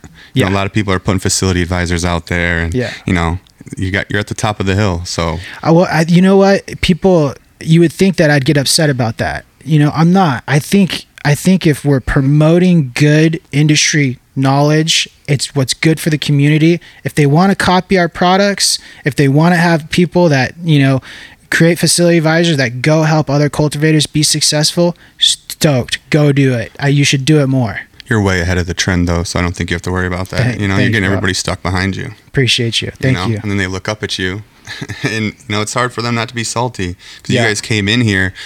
You know, I was in the grow store not long ago, and I was telling them about Lux lights, and they thought they were truck lights. They had no idea. Yeah. You know, Orathene, they had no idea. And I told them, like, the wave from California is coming and it's going to crash on your fucking head. And Yeah. it did. Yeah. You know, it took a couple years, but now it's just, it's everywhere. Yeah. You know, and people are crushing. it. It's so simple. You know, thanks to Chris and, Simple. you know, everything he does. Like, blended for me, I've never had better results. I run five mils CalMag, 11 A and B, no runoff. Perfect every time. Every leaf green Yeah. going to my veg. It's No it's runoff. spotless. No runoff. Ballsy. It's so forgiving for me with the liquid nutrients. So it works for me. Yeah. You know, and I tell people what works for me, you know, so, um, but immaculate moms and cuts, and that's what I do. So, Yeah. um, but the next question is, are you going to follow the Jungle Boys to Florida?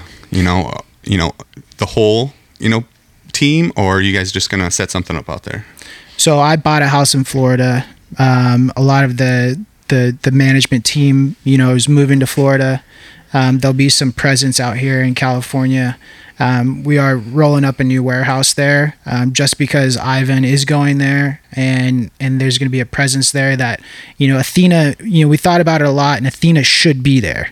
You know, if if Jungle Boys is going to be there, we need to be there, um, and we really want to get better at servicing the East Coast um, faster shipping time, more support.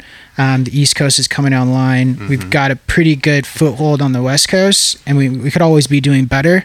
Um, but we definitely need more support and and and more energy on the East Coast. So yeah, we'll we'll be out there in Florida um, with Roach and all the boys. That's exciting news. I guess the last one for me, for you, is um, the remaining international events for Athena. You know, you guys just went to Spain. Do you have any more planned for this year for the team? Yeah, I think we're doing something in the UK pretty soon. Um, and I then- miss Spain. I was so mad. I heard. I was hurt, dude. I was didn't. hurt. I didn't Next- go either. yeah. Next I time. had, I had my grandma's celebration there. of Did you go? life, so I couldn't make it. So yeah, We stayed. yeah, we gotta work. Now it's pretty cool to you know I never really get asked a lot of questions, so you know Let's Kinda- do this more. yeah. yeah, let's flip it. Yeah. I'm it sitting more. there next time. You're sitting here. Yeah. Camera on you, and I'm just gonna ask you your life story. Right, don't- Yeah, no, just side profile. You're gonna get the hot seat at the end. Yeah, you guys are all. We do kind of need a life story from you though, Uh, the- because it's pretty epic. Mm. Yeah, you gave us a little touch of it, but you need to really like go into it. oh man, I think it's When we dope. go that deep, Yeah. Ivan's is more interesting. Yeah, So there's some specific questions from you for you, Jay, that we got on Instagram, um, which is, was just super cool. Um, uh, uh, this is uh, who are your top five cultivators that motivate you? So Roach and the Jungle Boys is definitely stop. one. No, coming up on Had to say it. Had YouTube, to teaching say it. myself how to grow. Those guys were crushing it. You know, seeing Burner and seeing just the whole, you know, the whole crew. So Jungle Boys is definitely one. Uh, Dylan is another. Dylan and Max. Uh, Max was my first mentor. You know, getting on Instagram and seeing him crush and and spread information. So I kind of carried that torch, you know what I mean, and started um, passing on information to growers. All he told me was how clone tech, and that meant the world to me. Now my clones are booming. Yeah. So Max was definitely my biggest influence, the only person I would call my mentor. Um, Dylan, and then um, Dylan's consistency. Even if he has problems, he gets shit done. You know, he gets it in flower and he gets results. That's you know my motivation for Dylan. A couple more. What is that? Three or four? Yeah. um, Kraft Farmer most recently. You know, he's also on the Athena team now. He teaches me how to navigate myself through this, like being confident and uh, being myself and, you know, the whole cut the check mentality and all He's that. got like, crap farmer's got more confidence than all of us put together. Oh, that's good. but I'm he's a typically savage. a quiet guy. Yeah, so yeah. he rubs off on me. He takes It's me under good. his wing. He actually wants to fly me up to uh, Santa Rosa after this, which I cannot. But um, so he's becoming a big inspiration. Um, uh, learning from him, and then would just be my best friend uh, Brett, the Chromatic Cultivation. You actually helped me get him on Athena. He grows fire, you know, in the basement, and uh, he kills it, bro. Quality next level, and it pushes me like, damn, bro, I gotta gotta up my game, you know. Um, but those would be my biggest motivators. But yeah, definitely Roach over here is one of them. And it's funny, everybody I named is on the Athena team, is under the umbrella. crazy. Every single person. That's So, crazy. That's pretty cool. Favorite strange you've ever grown? My super boof, my super boof, it's crazy, bro. It just, it's just a monster. Dude, test at 30, yields a ton. Where'd it come from? Uh, it came from my buddy out here in California that did a breeding, you know, a small breeding, and it got the name Super Boof because we didn't think it was going to be anything good. so we were like, oh, this is going to be Boof. And then it turned out to be good. We're like, bro, it's Super Boof. kind of corny. Um, but yeah, that's my favorite. It's so resilient, bro. You throw a truck at her and she'll go. What the, what was the cross? Uh, it's black cherry punch to Tropicana cookies, which not a lot of people like the Trop Terp. You know what I mean? Some people hate on the Trop Terp, but uh, she's got a unique profile for herself, you know, grapefruit, but just as far as growing, man. I mean, day 32, she looks like she's ready to cut down sometimes. Yeah, I've seen uh, you stacked all the way. She stacked. She's nuts. heavy. I got her to the king over here, so we'll see what he does with it. You got. You gave it to her. Uh-oh. Yeah. Oh no! I, had, I had to way. ask him. I was No like, "What's way. up with that, bro? Like that No shit's way. stupid." Uh-oh. Yeah, when Dylan came out, I was asking him about it, you know, and wow. I was like, "Oh, Mm-hmm. Yeah. I'll talk to him, bro," you know. So now too, like anything I find, like I'm doing a 60 plant hunt right now. Anything I find, I'll send to the boys, man. You know what Dude, I mean? that's sick. Mm-hmm. yeah, we're I want to stoked. see what you guys could do. But they only want the best, so it's you know got to be vetted. It's got to test high, and you know it's got to be the whole package. check all the boxes, as we say, right? Mm-hmm. And you Gotta guys check have all the so boxes. much. I mean, what is it 500 train library? It's incredible. Mm-hmm. It's a lot. Talk about inspiration and motivation. Hard to keep up. Hmm. Yeah, tissue culture helps a lot with that, though. Yeah. yeah, storage. Yeah. Like immensely. That's like why we did it, you know, mainly. Put it here. Yeah, it's a huge benefit. Yeah, yeah, Yeah, you can keep them Like- stable for a long time in a petri dish. yeah. Advice you would give a first-time cultivator? So we kind of covered that. I think it's getting on Instagram, you know, exposing yourself to the industry correctly, not having your uncle teach you bad practice. You know what I mean? Getting on Instagram, exposing yourself and learning, finding genetics, not having to hunt everything from seed. Get a consultation. It'll save you tons at the end. You think a thousand's a lot now, but I'm going to teach you a lot in that one hour of just how to irrigate your plants properly in your environment. So get on Instagram, and that's when everything changed for me. So that's the best advice I could give. Yeah, and a lot of that shit, you know, like, you know, I don't want to pay a consultant to tell me how to irrigate my crop when you could just go on Instagram and get it for free, bro. Yeah, and that's Yeah. what you guys You were know? provided. Yeah. especially recently with that new updated irrigation strategy Mm-hmm. sheet. So simple, and how you guys did that very professional. I love it. Yeah, we worked on that for what two It- months? Too three long. months? Dude, I we love worked on that. that. We I worked love on that thing. that, that chart for Yeah, months. Taylor was on my ass on that one. And I'm like, all right, you know. A lot of people need that. Yeah, visual. no, we do, and, and and that to to to to go into it how we we all do things together. That was done in a massive group text with all the facility advisors. Like, you know, I think we should make this small change here. What do you think about wording it this way? Because it, it's kind of touchy how you Mm-hmm. you know Yeah. to explain it without And you guys hit it on the head, even with the core ECs, and then Yeah. just all the P1s, P2s, P3s. You know, it's very uh, helpful for people out there just be able to go to the Athena website and, you know, That thing's great. yeah. It really is Max great. Max did a lot of work on that. yeah. It's funny we were working on Excellent. that in beginning of 21. I mean, he was, but we were Yeah. collaborating with figuring out drybacks and Yeah. dry downs and what to do in between, and um, so it's cool to see it come, you know, this far and be put out there now. Yeah, really It's- cool. It's funny because you know one Instagram post about irrigation strategy, you don't know the countless hours and months, and not only the years of knowledge that went into that Crazy. one Instagram. And I'm post. always super And you're cautious. giving Like, it to him for free. yeah, You know what Yeah. I mean? I'm You're always giving it to. super You don't have cautious. to buy Athena to get it. It's on our website, bro. Go go crush. the biggest biggest false statement you've ever heard about Athena. The no terp stuff. You know what I mean? Athena uh, cleanse kills terps and it creates a terpless product. I've seen plenty of fire Athena packs. The most fire. So Yeah, people are gonna hate when you're on top, right? yeah, If you guys weren't selling nutrients, nobody would hate on you. yeah, yeah. We wouldn't uh, be talked about too much. What was the biggest struggle to overcome? oh. What was the biggest struggle to overcome uh, growing up to your career? Just finding the proper information again on how to grow, you know, having no mentor going into this, trying to figure out what CalMag is, you know, going to the grocery store, they put you on GH, they don't even tell you what CalMag is. That was the hardest part for me to overcome. So I taught myself on Reddit and YouTube, you know, and then went on Instagram, and then my whole life changed. You know, somebody on Reddit was like, if you're not on Instagram following breeders, you don't know what you're doing. So I got on Instagram, and my whole life, you know, everything changed. I knew I had to have a sealed room. I didn't know what that was when I started. Yeah. You know, so that was the biggest thing for me to overcome is just finding the uh, proper knowledge. And I think weeding through the proper Oh, there's knowledge. so much fucking Yeah. Bro science, especially you're on Reddit and everybody's telling you this stuff they do, and it's just like, oh my god! And then you got to weed through that by yourself, and then Yeah. trial it. So it's just it's just a pain in the ass. You got to use bat guano. For sure, you need bat guano, Definitely, you know? definitely. On Reddit. Yeah, that's what's And happening. then I had to hunt everything from seed myself, so I didn't have no clones. You know, so everything That's the was from best, seed and- though. That's the best, dude. And that's, what how- made my name. Like Seed Junkie would repost me, in-house genetics would repost me, and then people wanted my genetics. They didn't have it, so then I started trading and it started to become this crazy, this crazy thing that it is now. And now I'm here. That's awesome. Yeah. That's awesome. Mm-hmm. Now, when uh, we w- going back to weeding through the information, even when we first started talking, you know, I was like, I think you are you still using five gallon pots? No, we're in two gallon. You're in two gallon. But when we first started talking, you were on five gallon pots. You're adding a bunch of stuff. We won't go into details, but you're adding a bunch of stuff to the Athena line. And I kept telling you, hey, smaller pot, you know, cut it back just to the two part Athena Pro line. Don't add anything.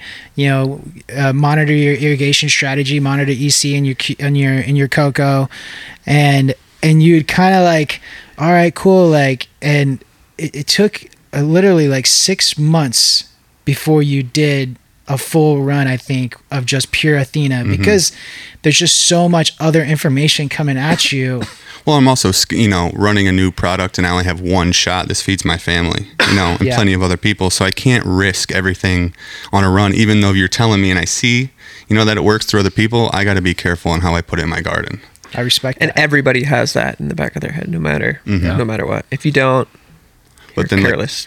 But then when I see the results and I'm a believer, things change. Yeah. You know, Yeah. so now I believe, oh my God, we don't have to buy seven bottles, bro. believe, believe nothing of what you say and half of what you see, bro. You know, Mm. how's the two pot who how's the two gallon pots treating you compared to your fives Well, I mean, it's all the same to me. You know what Yeah. I mean? When we were hand watering, it's just basically mimicking a P1, P2, P3, big saturation, slow dry down to where in the morning we fully saturate again. Yeah. Um, so uh, going down to a two gallon, you know, we're running 4.3s. And um, I don't see much of a difference in quality. You know what I mean? Um, we were pretty good at our hand watering tech. We dialed it in, uh, but you know, it's definitely nice not to have water every day. You know.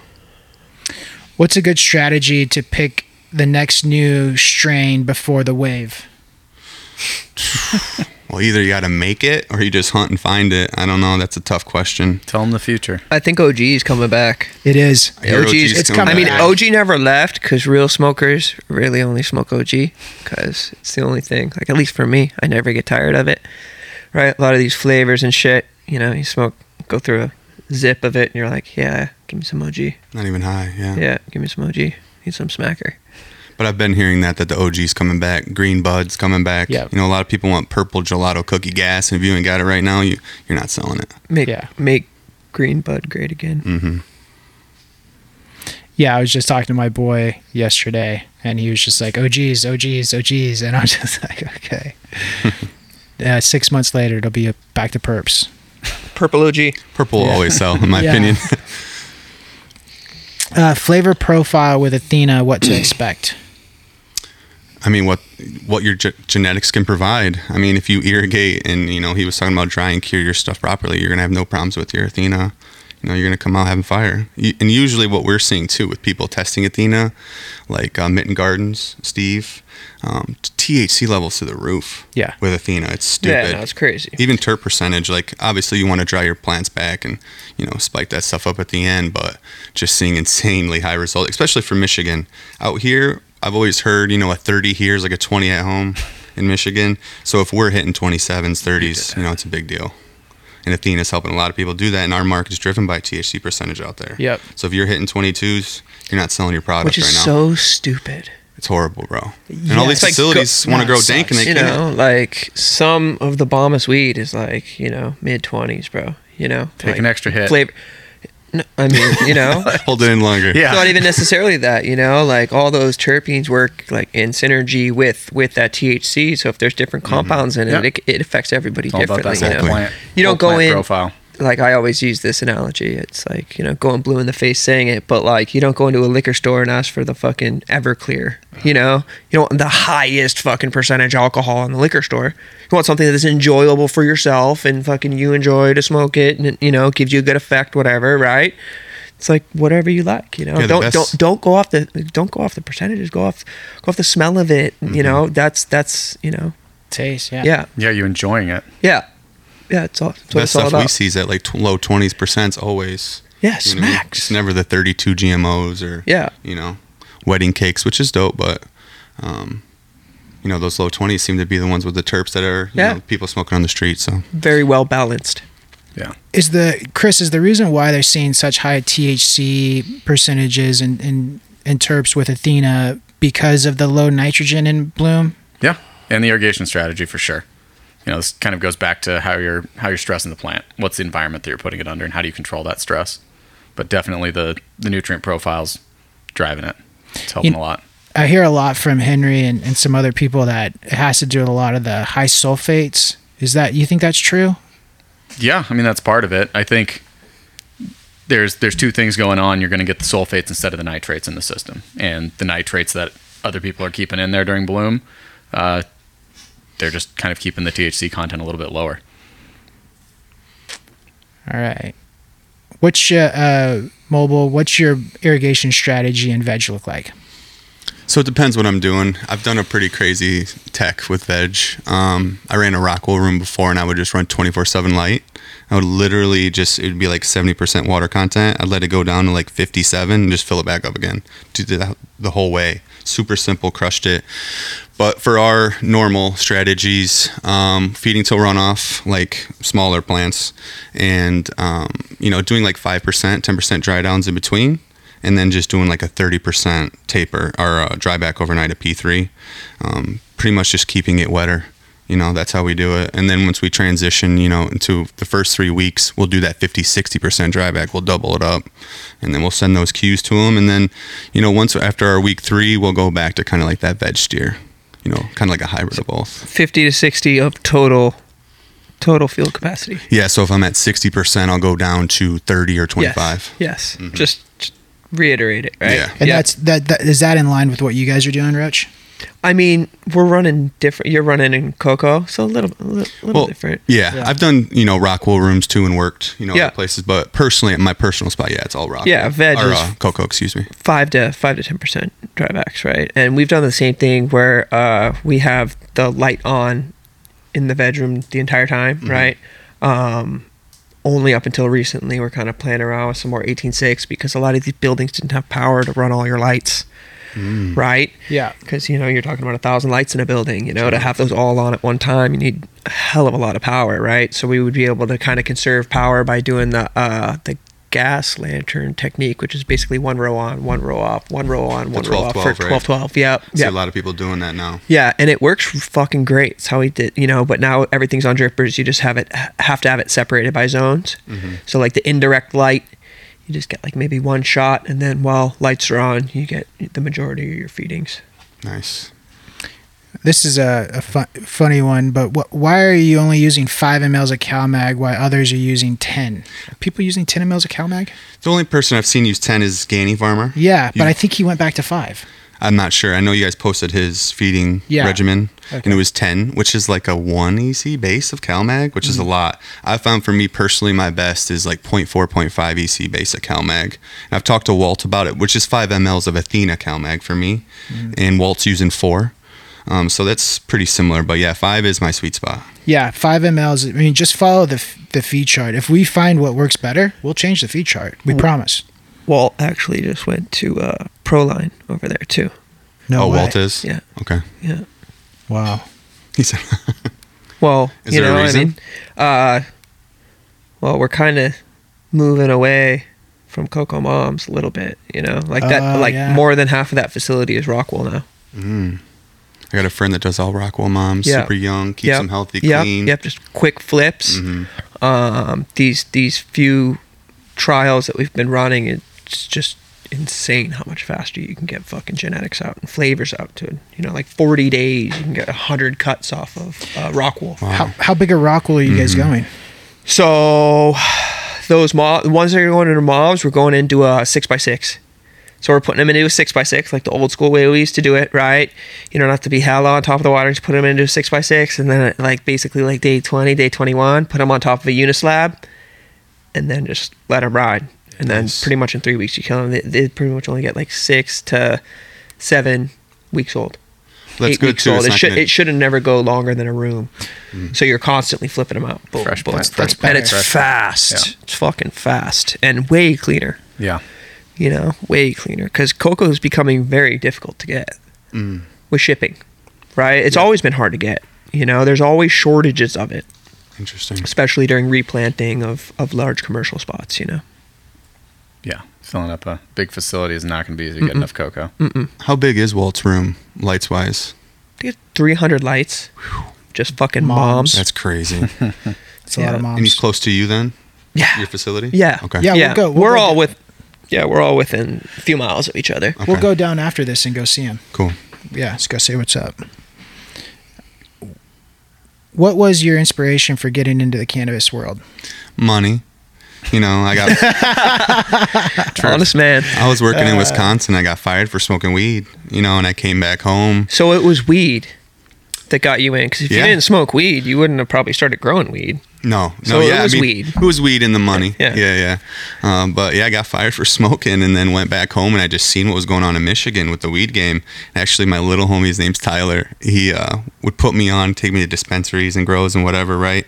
He works for me now, which is interesting. Um, but yeah, just the money, you know, I mean, for the family. I was a pitch salesman, things weren't working. I started a t shirt company. I did all so- sorts of things. Yeah. But cannabis, it was just like, okay, you know, my dad was dating a, a lady and she had like uh, 272 lighters, you know, crushing it.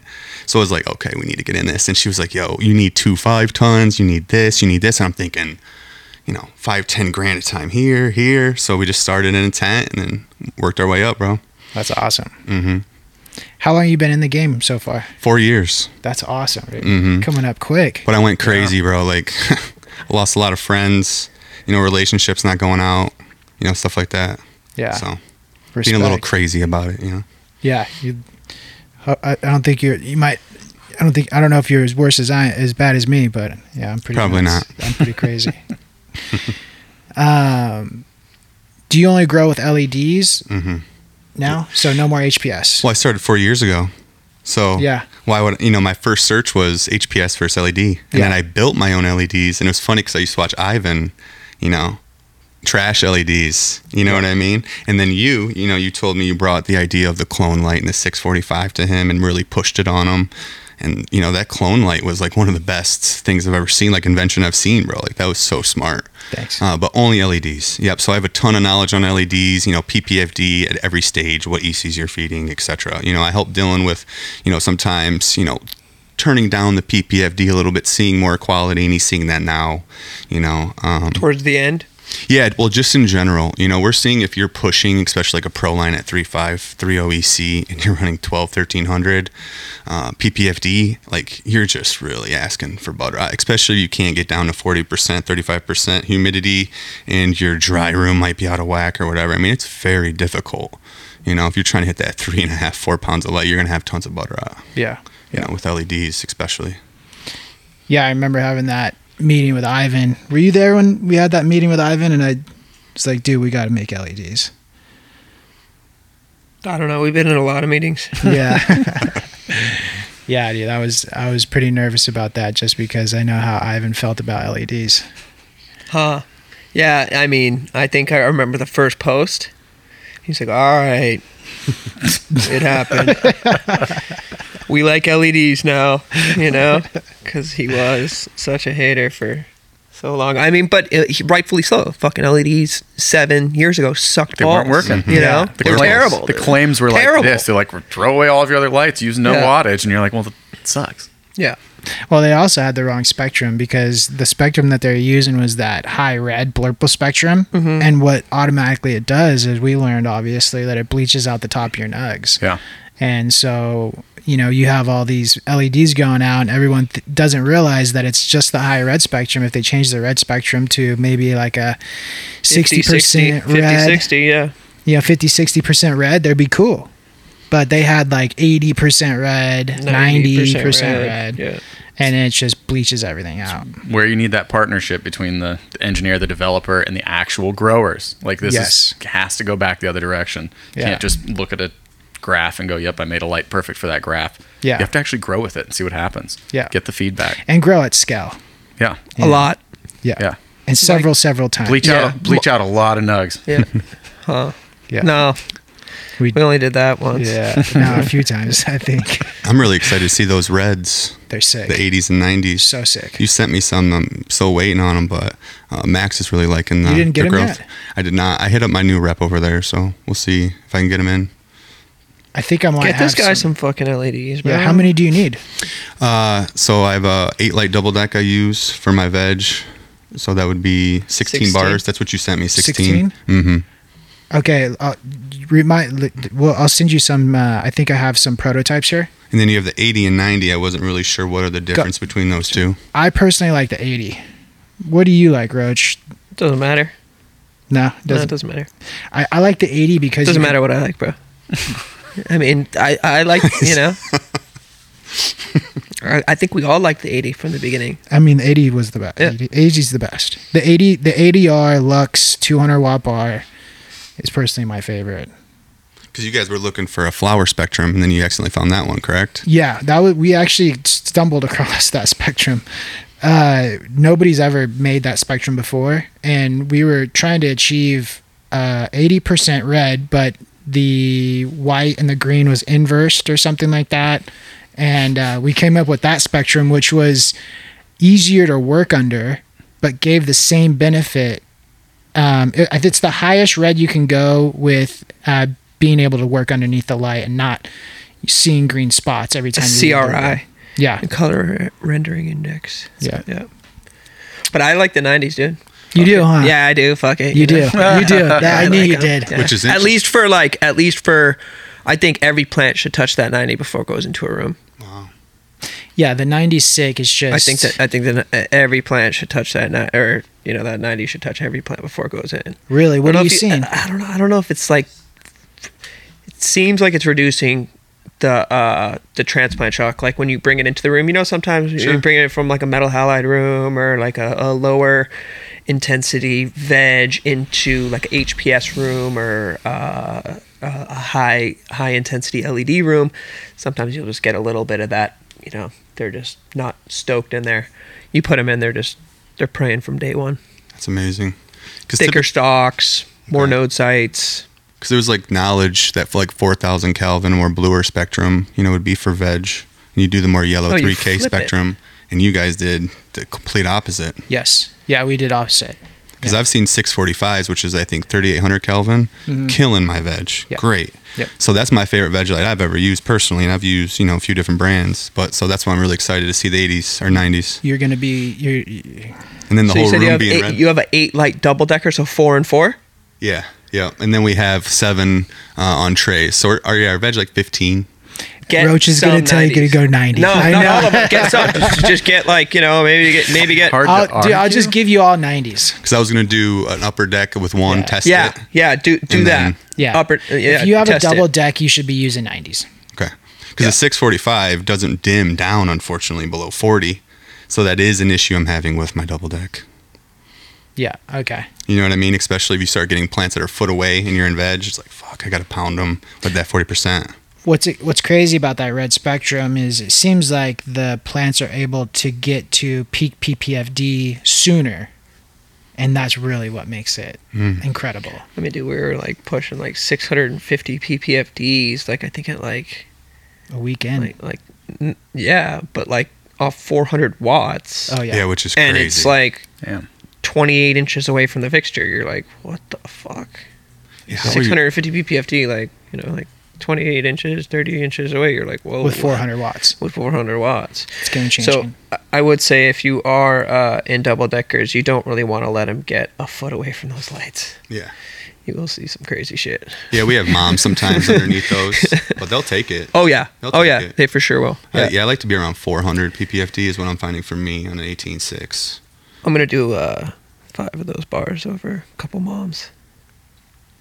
Thousand watts, oh my gosh, just over a mom. see what happens.